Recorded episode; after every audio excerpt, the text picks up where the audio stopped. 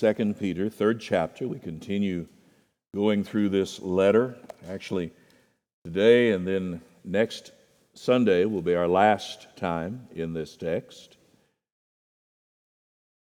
2 Peter, third chapter, verses 1 through 10. This is now the second letter that I am writing to you, beloved.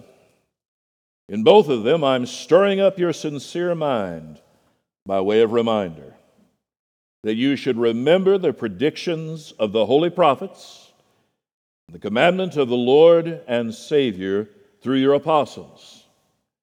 Knowing this, first of all, that scoffers will come in the last days, with scoffing, following their own sinful desires. They will say, Where is the promise of his coming? For ever since the fathers fell asleep, all things are continuing as they were from the beginning of creation. For they deliberately overlooked this fact that the heavens existed long ago and the earth was formed out of water and through water by the word of God. And that by means of these, the world that then existed was deluged with water and perished. But by the same word, the heavens and earth that now exist are stored up for fire being kept until the day of judgment and destruction of the ungodly. But do not overlook this one fact, beloved, that with the Lord one day is as a thousand years, and a thousand years as one day. The Lord is not slow to fulfill his promise, as some of you count slowness, but is patient towards you, not wishing that any should perish, but that all should reach repentance. But the day of the Lord will come like a thief, and then the heavens will pass away with a roar, and the heavenly bodies will be burned up and dissolved, and the earth and the works that are done on it will be exposed. This is the word of our God. Let's pray. Grant to us now, Father, by your grace and your kindness, that we'd understand this, your word. By your Spirit, work here, we pray. In Jesus' name, amen. In this chapter, Peter looks back at what he's told us in chapter 2, and you remember that, that there were deadly dangers from false teaching and false teachers, and that they are in a deadly position because they're subject to the judgment of God. In fact, he says they'd have been better off if they had had no association at all with the church, if they'd have had no connection to the gospel, because having been near it, having been around it, and then rejecting it, they had added to their judgment. A principle that's found throughout the text of Scripture, my friends, is this the greater the knowledge, the greater the accountability.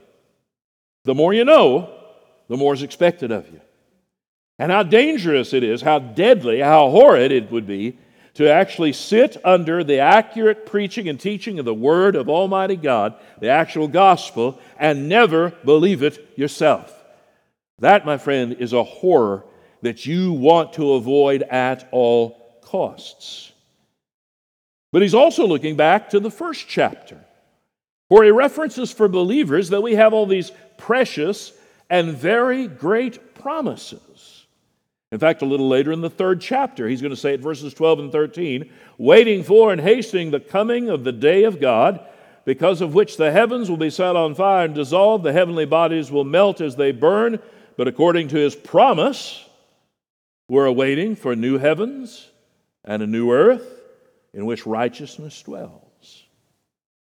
Believers are waiting for a new heaven, a new earth a place where righteousness dwells. But we're not only awaiting a new world of righteousness, we're also awaiting the end of time, God's judgment, the world coming to an end. Now, this is not something that's on many folks' minds, although I have noticed that even our own culture, and it seems like culture always does this, it doesn't matter what the worldview is, everybody's got some idea of how we started, and everybody's got some idea how you live, and they've also got an idea of an ending. Now, what I've noticed is almost all the cultural ideas of our day end badly. It's, it's variations of we're doomed. We're doomed because of global warming. We're, we're, we're, we're doomed because of fascism, or we're doomed because of communism, or we're doomed because the wrong person occupies the White House, or we're doomed to be. Fill in the blank, my friends. They're all actually featuring some of the worst elements, even of Christian eschatology, where some see nothing but doom and gloom at the end. And I don't think that's how we're supposed to look at this. We have a worldview, we have an understanding of how the world works, right? It includes an end time. And we ought not be afraid of that nor ashamed of it. It actually has a tremendous impact on us now because what we deal with around us, as has always been the case, we deal with scoffers. There are mockers around. You've noticed that, haven't you? There's people out there that make fun of the Christian faith. They laugh at it, they scorn it, they mask it under some version of intellectualism. They're just too smart for this. Only ignorant people believe these things, which I find laughable in the extreme. Some of the brightest minds that history ever produced were Christian in their outlook. You know, it's not hard to sound smart when everybody else in the room's dumb. And that happens a lot. That's why I warn our students as you go off to college, bear this in mind, my dear young believers. Just because the guy or gal up front has a whole bunch of letters after their name and sounds very articulate, it doesn't mean they're necessarily smarter than you. They just have more information. They've thought about things longer than you have. Don't let them take you off your feet. Fact is, if you had a chance to look into their personal lives, you would run screaming. For many of them have disastrous personal lives. So, what are we supposed to do with mockers? They seem louder today than they used to be. They seem more bold our struggle is we seem to be troubled by scoffers who question our faith. But here's what Peter's saying to us. So he's trying to show us something here. God's promises, even those of destruction, must be believed because it's all a piece, it all goes together. You see, you, you don't get to pick and choose on this stuff. I, I find sometimes Christians will make the attempt to change their understanding of origins to make it fit with the world's understanding of origins because they're embarrassed by what we say about origins. Or they're embarrassed by our view of end times, and so they change that. Or they're embarrassed by the Christian ethic, and they try to come up with a way to somehow meld Christian orthodoxy with the current ethics of our day. I remind you, quoted this last week Everybody that wants to be wedded to this age will find themselves widowed in the next one. You just can't keep up with how fast culture changes. And that, in and of itself, ought to tell you there's a problem. There is no establishment. Consider this first, the consistency of the Lord's promises, verses 1 through 7. First, Peter points us this way verses 1 and 2. This is now the second letter that I'm writing to you, beloved. In both of them, I'm stirring up your sincere mind by way of reminder that you should remember the predictions of the holy prophets and the commandments of the Lord and Savior through your apostles. What a wondrous lesson. We all need reminders. The essence of what I do as a preacher is this I gave up years ago on originality. Originality usually leads you to bad places. What is needed, what is desperately needed on all our parts, is to be reminded of what our sincere faith is actually about. Because the assaults all around us, and even the sin that is still in us, does battle with that. That's why it is so essential, I think, at least once a week, that we gather like this, that we may be reminded of what's real and true in this world. That this world isn't the only world. And there's a world above and beyond and around and through this that is reality. Now, I'll say that because, uh, let me clarify a bit. I think for most, it's not an intellectual battle. You don't necessarily have serious intellectual doubts about faith, but boy, the wear and tear of living can make you forget. Right? Anybody have a rough work week? I know there's teachers out there. Lord have mercy. You, some of you started this week. It had to have been rough. Yeah. Students, was it hard? You went back to school. Nobody's admitting anything. They're afraid they get in trouble. All right. You get bad news about a family situation. You get bad news about monetary situation. You get bad news, and it's like hammered, hammered, hammered, hammered, and starts slipping. You lose track. And so Peter reminds us that in wholesome thinking, the words of the Old Testament, the commands of Christ through the apostles in the New Testament, that we should unapologetically find instruction and direction from the Word of God. That's where this is driving, my friends. Can it not be that you go through a struggling, difficult day and you go to bed that night and you've wrestled and you're just weary and you crash and you get up the next morning and for some reason you have an instinct, a direction that says, you know, I ought to read the Bible this morning. and you pick up a Bible or you open a devotional book and suddenly it's like the world has righted itself again. The horizon is level and clear. And nothing has changed. The circumstances are not any different. But your perception of them has changed. Because being the Lord's child, this is how He cares for you. The consistency of the Lord's promises means that you and I ought to hang our lives on the words of Scripture. Further, it indicates and tells us this word creates, upholds, and destroys, does all of those things knowing, first of all, that scoffers will come in the last days with scoffing. That's what scoffers do. Following their own sinful desires. And here's their question Where's the promise of his coming? For ever since the fathers fell asleep, all things are continuing as they were from the beginning of the creation, for they deliberately overlooked this fact.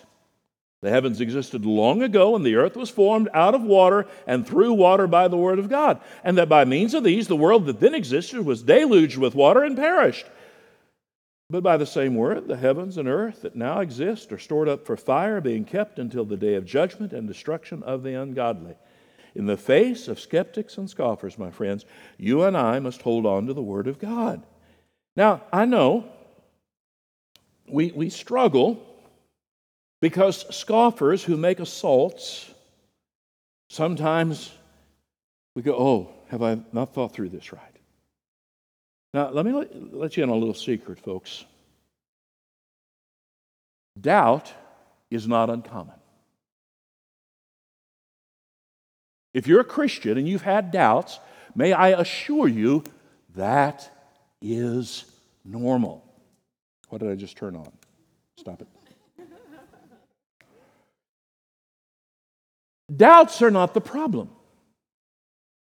When we let the doubts fester, when we let the doubts go on, that's when we get in trouble. Now, if you ask me, Doug, when was the last time you had any doubts? If I said, What time is it? that'd probably be a little too much. But I will tell you that it's been recent. There are times when you stop, you now, here's one that'll keep you awake at night. You hear the assaults of people from the outside, and the enemy starts messing with you, and maybe your life's been a little bit difficult, and you know your own failures, and you sit there and say, okay, have I just wasted the last 50 years of my life? Now, I'm, I'm sorry if that bothers some of you that I'd actually think that. Um, I'm here to tell you I'm still here. There's nothing wrong with the doubts. The problem is what do we do with them? Do we actually address them? Christian parents, let me encourage you when your children start asking hard questions, don't run away from that. That's not an unusual thing. Sit down with them and try to help them find answers. Help them think. Oh, my word, please help them think. Help them think Christianly, but by all means, help them think. Now, why am I hammering at that? Well, look at Peter's day. I want to point something out to you. This just slapped me in the face this week in a very good way. In Peter's day, the scoffers challenged. Here were their challenges. They challenged the second coming. They denied the world came to existence by the word of God, and they denied that God had judged the world through the flood, and they affirmed that matter, physical, was eternal. That's what's said here, right? Can I let you in on a, a little secret here? The objections haven't changed. Here we are, 2,000 years later. Here are the objections the denial of God as creator, the denial of a flood narrative, the denial of the second coming, and the affirmation of a merely material universe. Nothing new under the sun. I know people well, we, we know a whole lot more scientifically than they did then. Yes, it hasn't necessarily made us any wiser. Did you, did you see the news this last week, or maybe the week before last, the new uh, Johnson Space Telescope? You know, Hubble was the big deal for years, and now there's a new one that's a little further out and got a better lens. And lo and behold, the world of astrophysics and physics in general is suddenly in a turmoil. Because when they pointed that telescope out to the far reaches of the galaxy, expecting confirmation of the orthodoxy within physics today, the Big Bang Theory, that you begin with the singularity, and out of that singularity is this mind blowing, impossibly huge explosion, and thus the beginning of the universe. And the universe is expanding outward at light years and light years and light years of speed. Their space telescope doesn't look like that when they see things. Now they know what to do. So some of them are holding on to their Big Bang orthodoxy. I, I just love it when they claim that Christians are the ones who shout heresy through history. Try, try denying what some of them say in science today or questioning it. You want to know about heresy trials? Woo! But it, it suddenly changed and now they're going to have to rethink it. Now, they may come up with a way to make the Big Bang work. Please, folks, my world is not physics, okay? I'm not for a moment even going to try to get into that. Uh, I think I'm in over my head. But here's what I recognize we are as consistently wrong as we are right about the nature of this world and what's actually going on. Over and over again, we've had to change our minds as evidence has come to the forefront. What I'm saying to you, Christian, is don't panic because somebody comes up with an objection, because I can basically tell you that their objections all fall in these categories. They deny the Creator, they deny God's involvement in the world. Now, that's what I'd go with that the flood narrative. It's not just the flood, it's the idea that God actually engages in this world. They certainly deny the second coming, and they have to affirm a merely material universe. There's nothing new in the skepticism.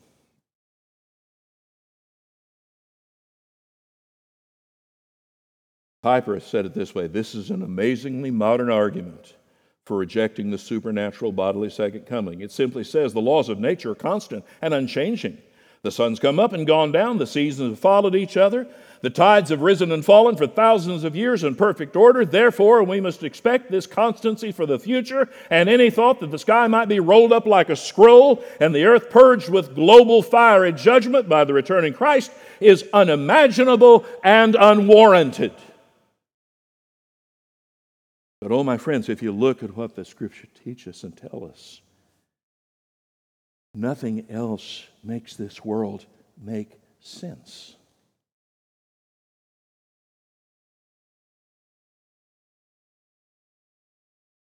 We, we are slow learners, right?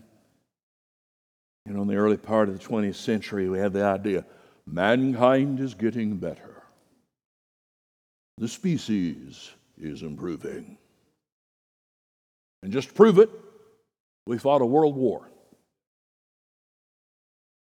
Which the optimists called, do you remember that terminology from history class? I know none of you were alive at that time. Um, the war, remember the rest of that? To end all wars. Great slogan. Worked out real nice until the Second World War. And by then, we're getting a little pessimistic about the perfectibility of human beings. And you throw in a Korean conflict and a Vietnam War and the rise of atheistic communism and persecution, and then in our own lifetimes, the rise of Islamic fundamentalism and terrorism and all the other isms you want to come up with, it looks really dark. You know why it looks dark? Because we're a bunch of rebellious sinners. And we originally rebel against God, and that makes us fractious and difficult with everybody else. Now, I know, well, I'm not that bad. I didn't start any wars. Oh, could we talk about life in your extended family? Could we have a discussion about how things work for you at work? Hmm? All I'd have to do is ride around with some of you for just a little while in your car, and I'd figure some things out. Especially in Springfield traffic, say between Thanksgiving and Christmas. Mm. The scripture remind us and explain to us these objections. The fact is, in creation, God made things by the word of God. Denial of the Creator, according to Peter, is a deliberate act. This is nothing but a smaller echo of what Paul tells us in Romans, the first chapter. Knowing God, they denied God. Keep this in mind, my friend. If any of you this morning claim to be an atheist, bless you, I love you, I'll pray for you, but I don't believe you. Well, I don't believe in God. I know that's what you say. But God tells me down deep, you know better. Well, that's insulting. No, that's truth. Maybe that's why it's insulting. Hmm. He not only creates, he upholds it. He puts it all together and then he holds it together by the same word, the heavens and earth that now exist, carried on by him. That's found throughout the text. Hebrews 1 3 making purification for sins. He sat down at the right hand of the majesty. Just before that, he upholds the universe by the word of his power. Colossians 1:17. And he is before all things, and in him all things hold together. My friend, the universe exists not in some quasi deistic version where God sets the whole thing in motion and lets it go. God not only creates, but by His Word, He upholds. It is His world. There's not a stray, rogue molecule anywhere. He's in charge. Hmm. Now, if that's where we're going to live, then we also have to remind ourselves that the word here that is consistent, this word from the apostles and prophets. This word about creation, about upholding. There's also a word here about destruction. Verses 6 and 7 By means of these, the world that then existed was deluged with water and perished. And then a little later, now stored up for fire, being kept until the day of judgment and the destruction of the ungodly. The first destruction of the world was a flood. It changed the world but left it intact. The final destruction of the world will be by fire. It shall remove and replace this world. Now, that's the first point. I've got three, and some of you just got really sad. The first one's long. next two are shorter. So take hope. The Lord's promises are consistent. The other thing Peter shows us is the compassion of the Lord is his patience. Verses 8 and 9, he's answering the objection. Well, where's the promise of his coming? Why hasn't something happened? As far as we know from the ancients, everything's continued the same way. Well, here's the answer Do not overlook one fact, beloved. With the Lord, one day is as a thousand years, and a thousand years is one day. The Lord's not slow to fulfill his promise, as some count slowness, but is patient towards you, not wishing any should perish, but that all should reach repentance. God doesn't view time the way we view time. The fact is, my friend, if, if we stretch out the 2,000 years from the time of Christ coming to this point, and then we stretch out another couple of whatever, tomorrow or 2,000 more years, the fact is, God's promise is just as secure as if He made it yesterday. We cannot comprehend the relationship of eternity and time. I mean, you, you talk about getting a brain cramp, work on that one for a little while. How does eternity and time actually work? We are creatures of time. We live in time. The Lord is the one who made time as well as the rest of creation. In fact, you find in Genesis 1 1, time, space, matter. In the beginning, time. God created the heavens, space, and earth, matter. Those dimensions are part of a created order. Now, God's relationship to time, I've read a lot of theologians and it's fascinating stuff, but I wouldn't even begin to try to explain that to you. How does an eternal God create time, interact with time? How does all that? Uh, I'll refer you to some books. Here's what I'll tell you, my friend creation includes time. And for the Lord, time does not have the same feeling or sense that it does for you and I. God lives in an eternal now. You and I live with beginnings and middles and endings. Let's take it a step further. His patience is salvation. The Lord's not slow to fulfill his promise, as some slowness, but he's patient towards you, not wishing any to perish, but all reach repentance. Now, some say, well, now, obviously, Doug, this is a denial of your belief in election that God saves whom he will. Actually, it's not. The question here first is what does it mean when God wills? That's a difficult question. Because if it's saying God is not willing in the sense of infallibly going to accomplish something, then that means everybody's got to be saved. But we know the text doesn't teach that. We're not universalists. I wonder if this is not addressing, in some sense, his will of disposition. Ezekiel 18:23, "Have I any pleasure in the death of the wicked?" declares the Lord God, and not rather that they should turn, that he should turn from his way and live. The issue here, my friend, is this: when it says God is not willing, I think you can only take this in one sense, maybe it's a second, but ultimately, what it comes down to, I think, is this: He's saying He's going to save His people, and God has a purpose. He's got a plan. You, you do get this. When the last of the Lord's people are saved, when the last wandering sheep, the last blinded sinner who's going to enter the kingdom is saved, that's when this thing comes to a halt.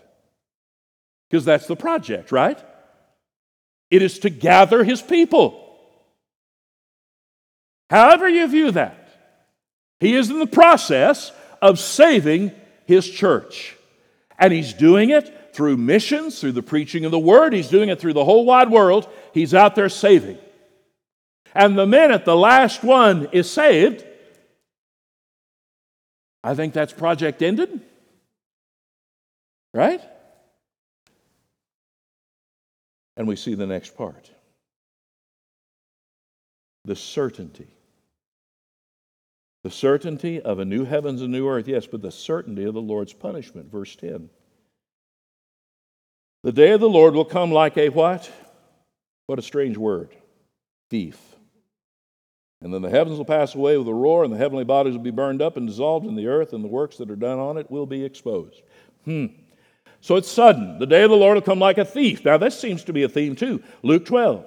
But know this that if the master of the house had known at what hour the thief was coming, he had not have left his house to be broken into.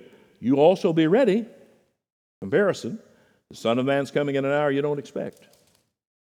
Or 1 Thessalonians 5.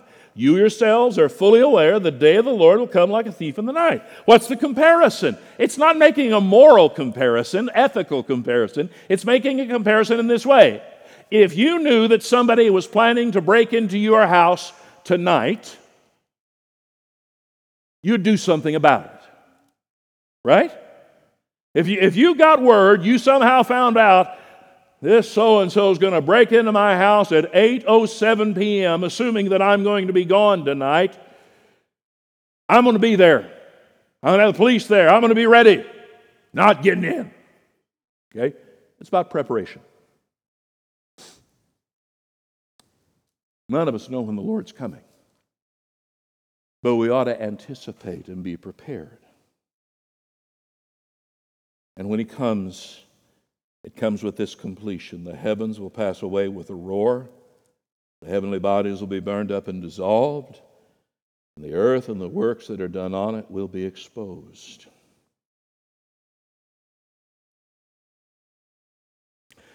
When I read this, I think about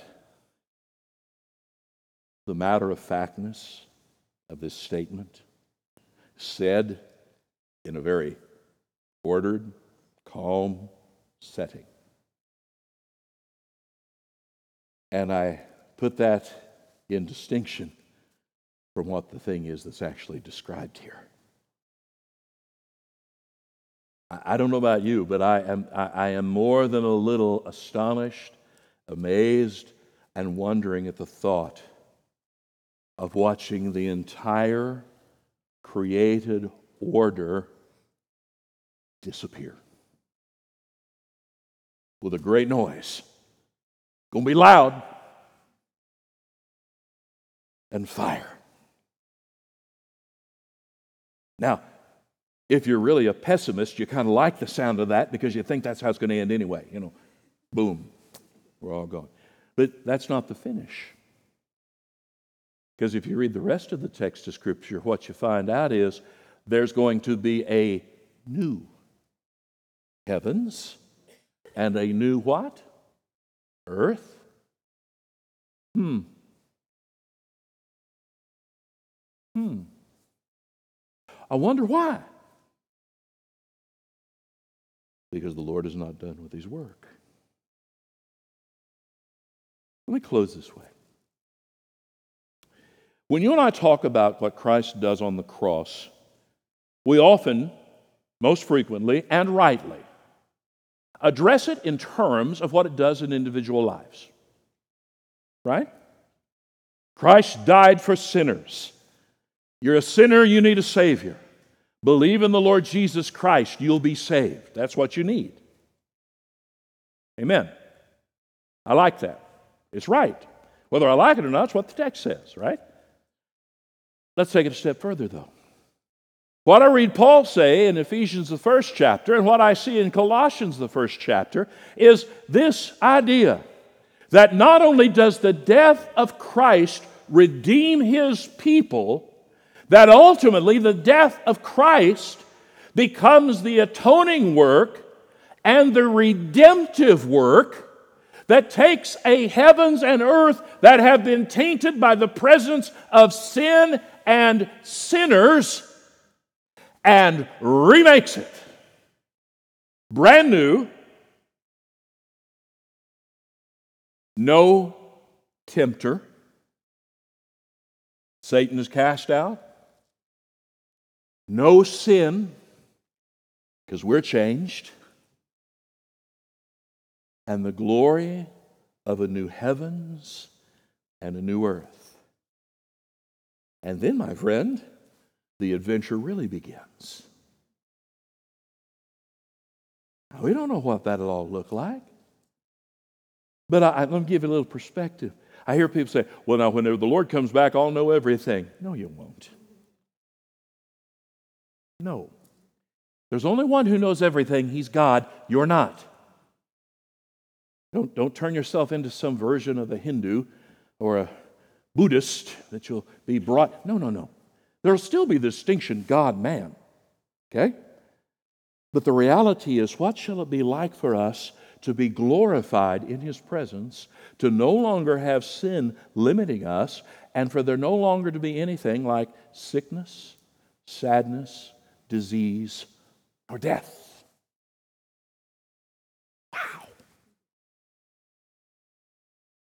My friend, this is our future if we're His. All of us run into the struggles of this life, and they seem huge. And here's what I've noticed they, they're, the younger you are, the bigger they are. As you get older, they tend to get a little smaller because you've lived a little longer, and all the disasters you thought were going to happen didn't. Or they do, and you realize you have no control.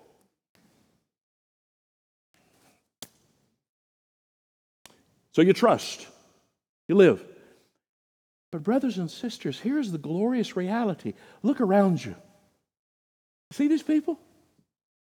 If they're the Lord's, they are one day going to be immortal creatures beyond your understanding at this point. Human, yes. Still human.